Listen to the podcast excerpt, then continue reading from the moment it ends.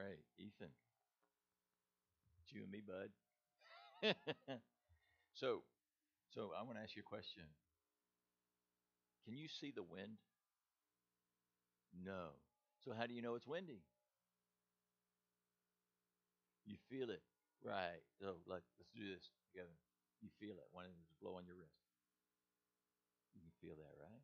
That's wind, right? And outside, if it's windy, you feel it. And what happens to your hair? It blows everywhere, right? I have a picture of Sylvia when we were in Scotland, and you know how my wife's hair is really long, right?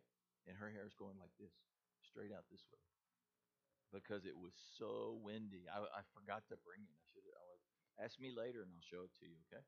So, um, so the, so first, yeah, you you feel it, and then what's the other?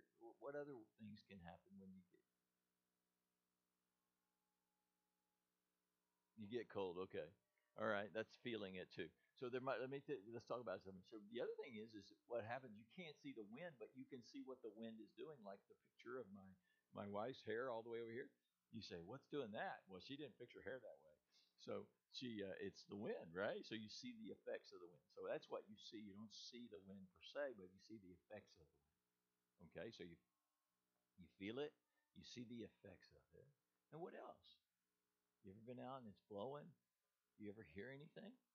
Like you hear it rustling through the leaves, or you hear it even blowing through your on your ears, right? Or if you're driving in the car, you hear a whistle, right? Like a little whistle, and that means the wind's blowing. Or if you're in your house, it might blow through the, the vents around your house or the chimney, you might hear uh, the wind blowing. And it, you know what? In South Texas, we know what the wind sounds like, don't we? Because it blows a lot. Well, when the Holy Spirit came, right after, so Jesus died, and then about 50 days before he after he died, came the Holy Spirit.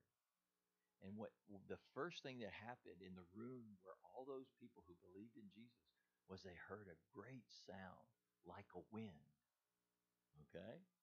And then they saw some things that made them think that something spectacular was happening. And then it caused them, they saw the effects in themselves. Okay?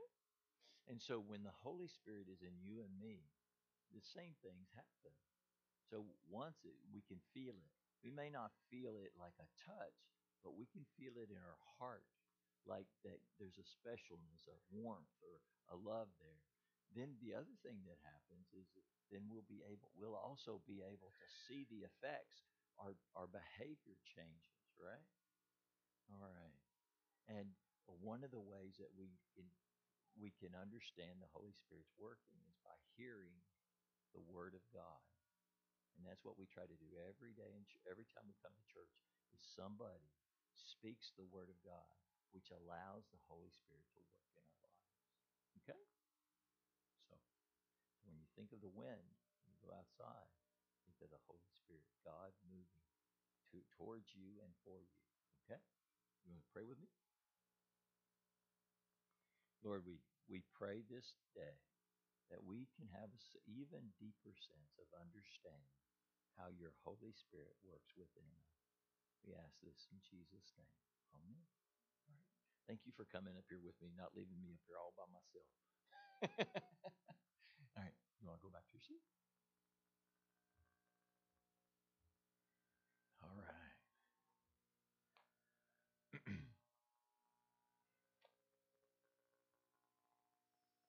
Want some wind these days, right? When it's been as hot as it's been. Yes, we wouldn't. I wouldn't mind a 20 mile an hour wind right now when it's 100 degrees, so it cool us off a bit. And not from the west, from the east, so it brings a cool water feel, right? The west would just make it hotter. All right. So we're in Acts um, today, chapter two. Okay. When the day of the Pentecost had come, they were all together in one place. And suddenly, from heaven, there was a sound like a rush of a violent wind, and it filled the entire house where they were sitting. Divided tongues as of fire appeared among them, and tongues rested on each of them. All of them were filled with the Holy Spirit and began to speak in other languages as the Spirit gave them ability. Now, this, there was devout Jews from every nation under heaven living in Jerusalem. At, and at this sound, the crowd gathered and was bewildered because each one heard them speaking in the native language of each. Amazed and astonished, they asked, Are not all these who are speaking Galileans? And how is it that we hear each of us in our own native language? Parthians, Medes, Elamites, and residents of Mesopotamia, Judea and Cappadocia, Pontus and Asia, Phrygia and uh, Pamphylia, Egypt and parts of Libya belonging to Cyrene, and visitors from Rome, both Jews and proselytes, Cretans and Arabs. In our own language, we hear them speaking about God's deeds and power. All were amazed and perplexed, saying to one another, What does this mean? But others sneered and said, They are, they are filled with new wine. But Peter, standing with the eleven, raised his voice and addressed them, Men of Judea and all who live in Jerusalem, let us be let it be this be known to you. And listen to what I say. Indeed, these are not drunk as you suppose, for it is only nine o'clock in the morning. No, this is what was spoken through the prophet Joel. In the last days it will be, God declares, that I will pour out my spirit upon all flesh, your, and your sons and daughters will prophesy, and your young men shall see visions, and your old men shall dream dreams.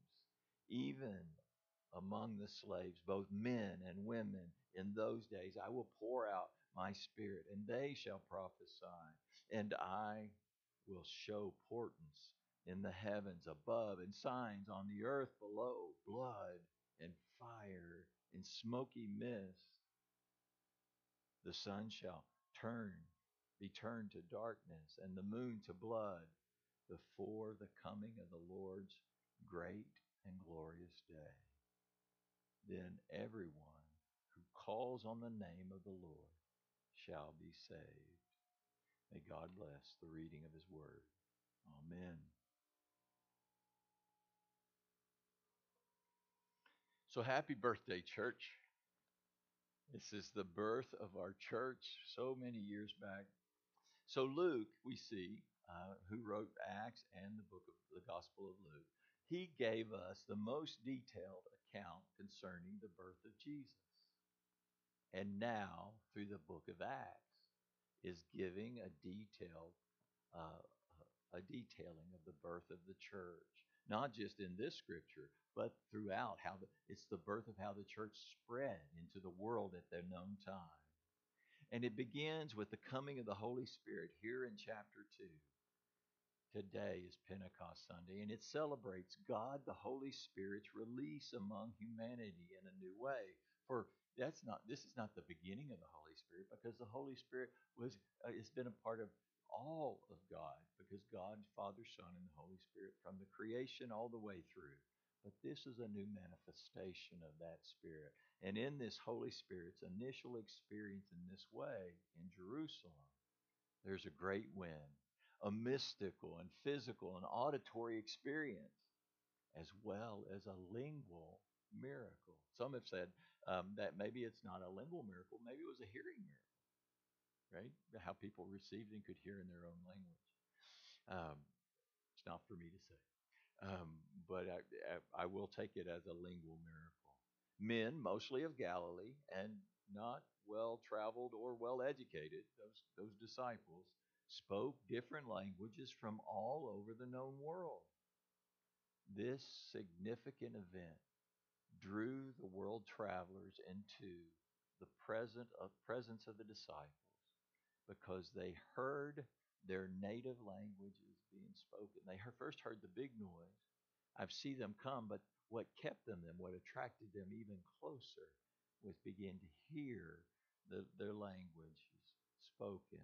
And through their native tongues, they learned by spoken word of the great works of God. It seemed to all an utterly unearthly experience and difficult to explain. So let's think about, let's set the stage a bit. Last week was Ascension Sunday, where we, we the church celebrated uh, Jesus going into heaven. And right before that, in Acts 1, starting in verse 4 and 5, you'll see this. He says, Jesus is talking to his disciples. While staying with them, he ordered them not to leave Jerusalem, but to wait there for the promise of the Father. This, he said, is what you have heard from me. For John baptized with water, but you will be baptized with the Holy Spirit not many days from now. Not many. And so we're we are doing we're at the not many days from now. But going back as we look back there in Acts 1, before Jesus ascended into heaven, he commands the disciples to stay in Jerusalem. What was Jerusalem to them?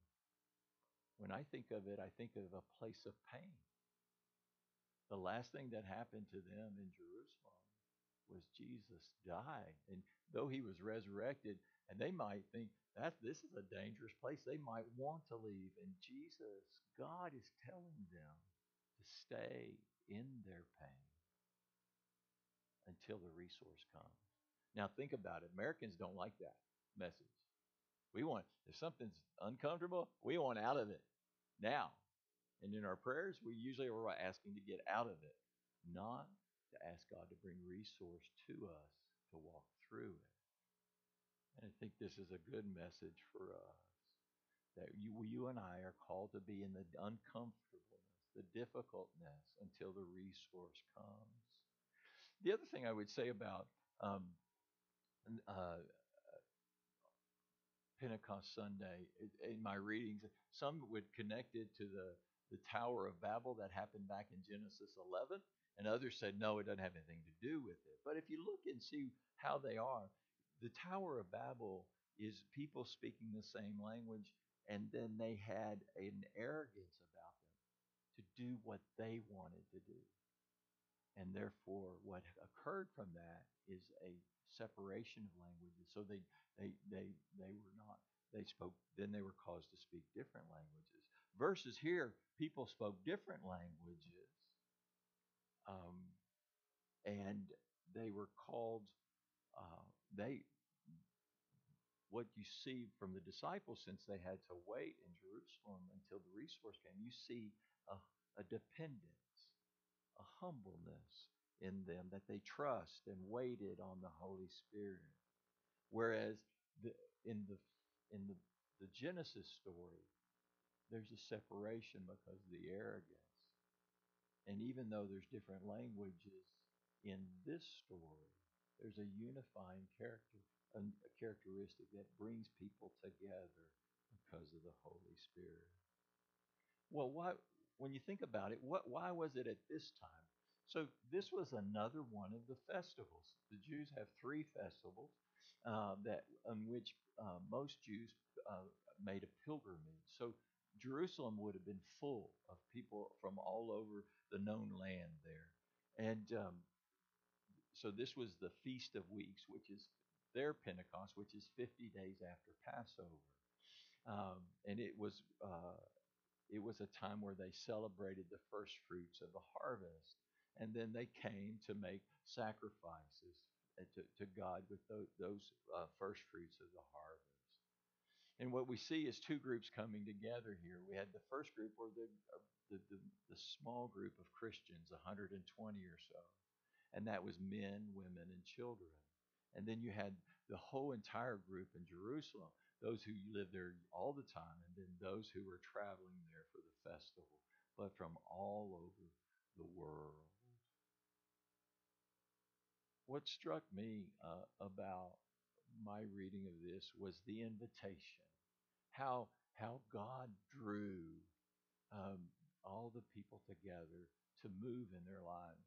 And so I think one of the things I would encourage you and me to do today is reflect on what draw, drew us first to Jesus and what continues to draw or invite us into that relationship uh, with God through Jesus. We know that in Acts 2, God attracted the Jews of every nation through the noise stirring in the wind. And uh, as they were drawn to the disciples, they began to hear the disciples speak in their mother tongue. They, both the disciples and the world travelers, mostly spoke. Well, they were they were multilingual. That was a multilingual community like ours is. There's a lot of Spanish and English here, right? Well, the the language of the empire in at their time in Jerusalem was Greek. So most of them spoke Greek, and then they spoke their native tongue wherever from wherever they were raised. Uh, and so when they couldn't speak their mother tongue, they would go to the language of the empire. Um, uh, but the world travelers did not hear the language of the empire. They heard the language of their hearts that their mother and fathers taught the language of their hearts. As we reflect on this, with think about the whole event of something happening, drawing us to God. Was there some unexpected whole person experience that got your attention about the significance and power of having a relationship with God? Perhaps there was a connectedness um, that occurred where you felt something bigger than yourself. Like, and maybe it was a surprise as well, like someone speaking your mother tongue in a, and when you were in a foreign land. I can tell you of an experience that happened to me. Uh, and I think I've already told you this before, but it is, as I was studying this, I thought, maybe this is my Pentecost ex- personal experience. Um, I uh, this, this happened like four weeks after I was in college. Um, and it's a significant experience because uh, I remember it like it was yesterday. I, uh, I do remember several things around it that kind of set the stage. So I was uh, I played football, so I went a couple weeks earlier. I was a star on my football team, and I was a peon on my college football team. and I got the crap beat out of me for two weeks before school started, and then I was getting beat up every day after class. Uh, and then I was in a new environment. I was a popular person in my my school, my high school. I went there. I, I was just starting to develop relationships. I was kind of lost, and I got depressed. One day, I remember having a physical experience, Carolyn, where I I think I had a panic attack. Really, now that I look back, I, I broke out in a cold sweat and thought it was catching the flu or something, and so I got out of practice that day anyway. but but I, the, the anxiety was real and that one, there was one night I remember just distinctly where I was just feeling so alone, so alone. And I, I, I was in my dorm room. The lights were turned out. It was dark. And I was crying. And I said, Lord, I'm, I'm scared. I don't know what to do. I'm, I'm just overwhelmed. And there something happened. Um, and um, Ethan, I felt something in my heart, like a warmth we were talking about that. And then I began to hear words, not audible now, so you don't think I'm crazy. but I, they were distinct words that were coming from my heart to my ears and to my mind. Joey, because I was Joey at the time. I'm here. I'm right here with you. You're not by yourself. And I love you. I love you de- dearly. And I think you love me, but there's things you could do to, sh- to learn about me more. he says, I'd love for you to get to know me better. And he said, there's two things you can do to get to know me better. You can you can read your Bible more because that those are the stories about me. And then you can pray and talk to me and listen to me. And I can tell you that a miracle happened in my own life because that what felt like a thousand pounds on my shoulders was gone.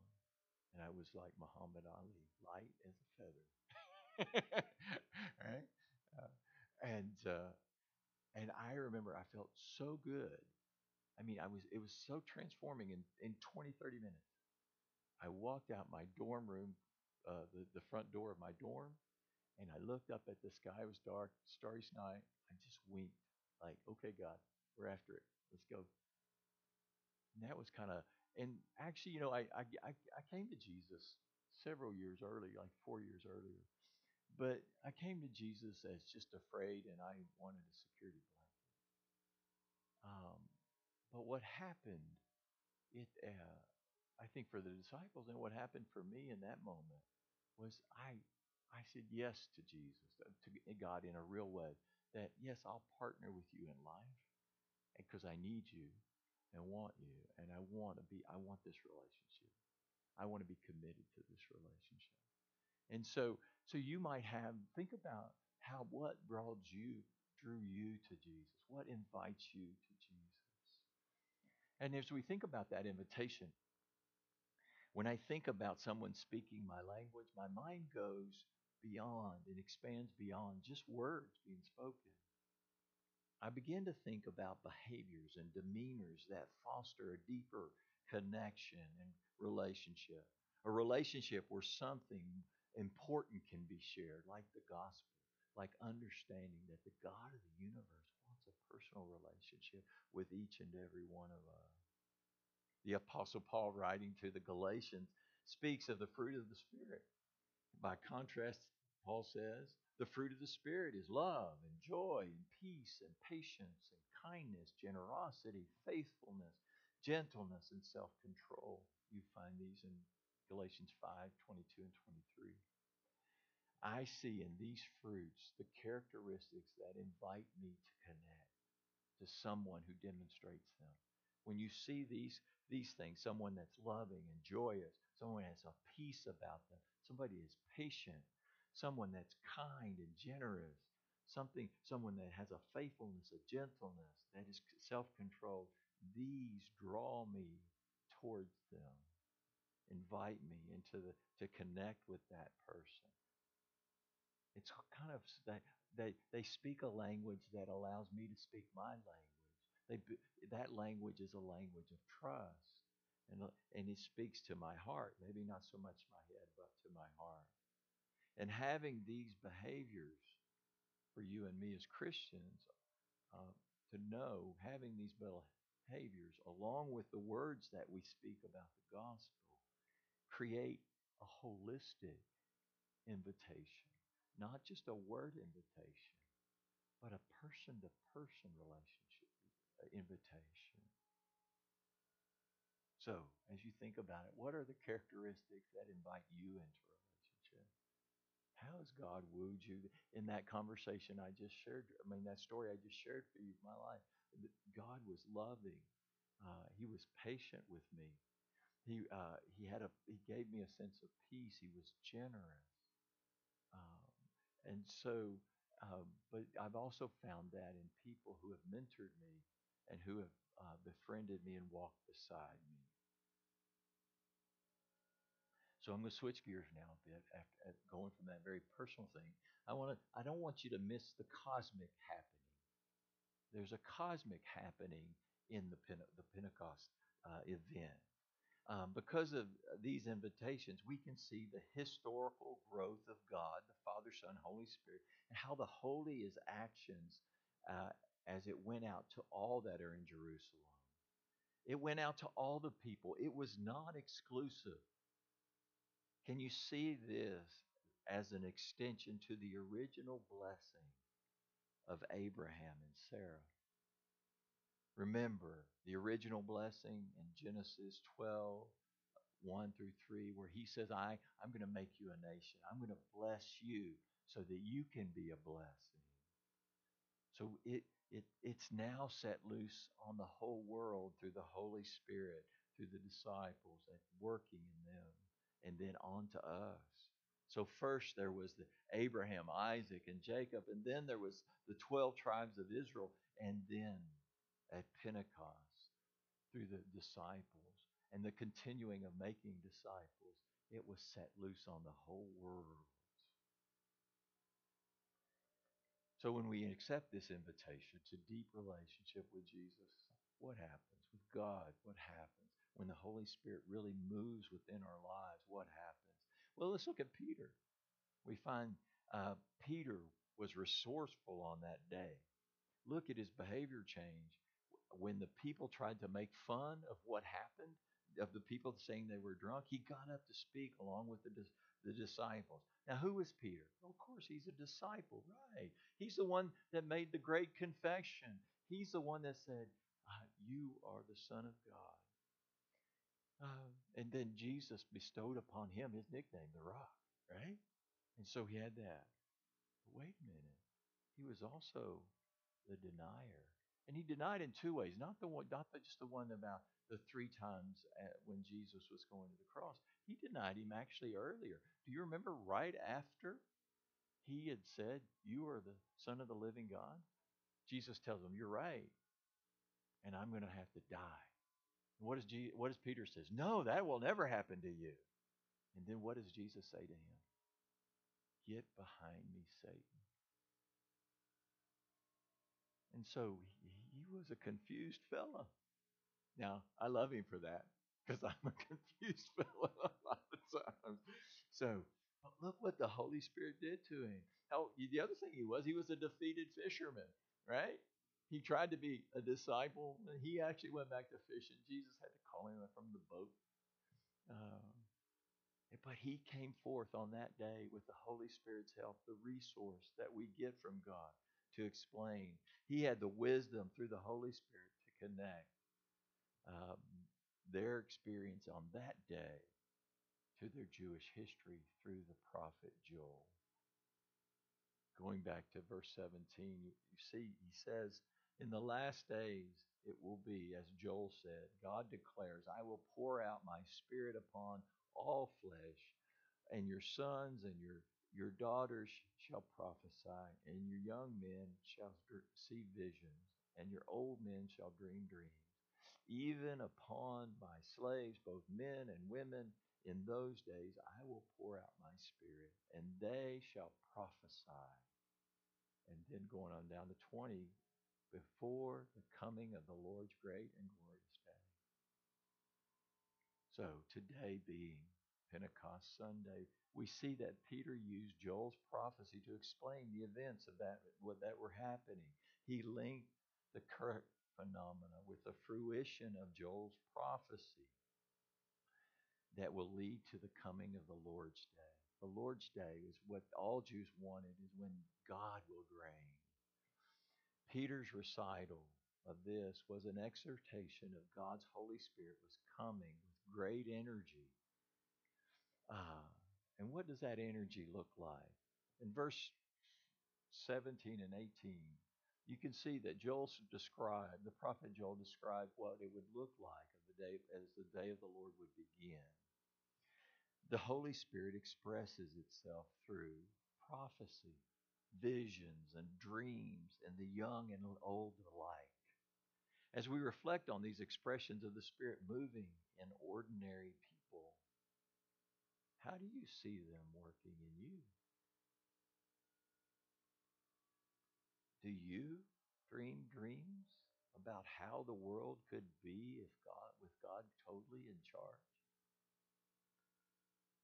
Now these dreams are not selfish ones. They're not just about our, ourselves and our loved ones. They include our imagination about how it would be if the world was a holistic family under God. And if you're dreaming those dreams, if we built on those dreams, what I see as vision comes from that. I see that the vision is the ability to see the world as God would have seen it. And or oh, see the world as God would want to have it. And then and then then take that vision as a direction for the intention of my life. So, so I dream a dream about how God might be working in the world, and then I see I start to have a vision, or you start to have a vision about how is God working, and what would God call me to to be a part of that vision? Because a vision sets direction, and it calls for someone to follow that direction. and if you and I have a direction, that then we're going to go in that direction. And this is the direction that God would call us. And we're going to give all our efforts to that direction. And finally, as I just I, as I think about prophecy, I describe prophecy as I read it in the scriptures as the prediction of something that will happen in the future if one, usually uh, the nation of Israel, um, and it's usually not a good thing um, because they continue to act in unfaithful ways. So it's a prediction of if you do this, this is what's going to happen to you. And most of the scriptures' predictions of prophecies are if you do this, this is what's going to happen to you. Well, if you think about that, practically speaking, prophecy helps you and me to act presently in wise and faithful ways, not in unwise and unfaithful ways, so that we might experience the dreams and visions of participating in God's kingdom work. Peter reminds us that when we are involved in that,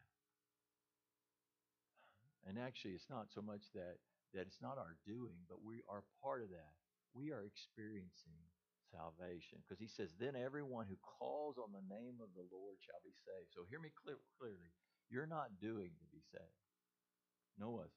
But sometimes we think as Christians, salvation is what happens after death.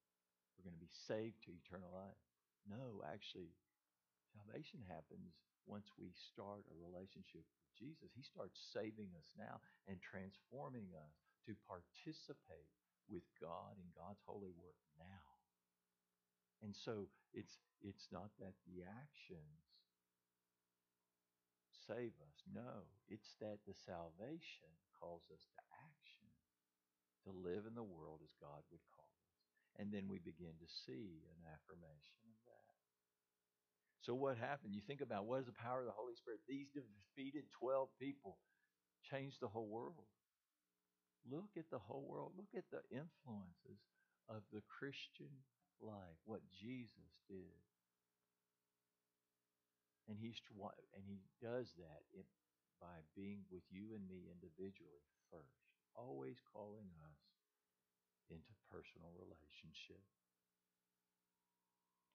So may we, with God's help, do two things: speak the same language as others in words and behavior so that we might invite them into a holistic relationship. And may we, with the, with the Holy Spirit's help, may we, you and me, dream dreams and have visions and live as we imagine God's way in the life. Whatever we see God doing, step into it as God calls us to. Amen. Amen. We will now uh, go to the table of our Lord. We're going to we're going to celebrate communion today, uh, and as we as we take uh, partake of um, the body and blood of Christ today, um, think about how the Holy Spirit is working in you, and what these elements tell you about what the Holy Spirit is calling us to do. Okay, shall we go to the table? So I'll ask the deacons come forward.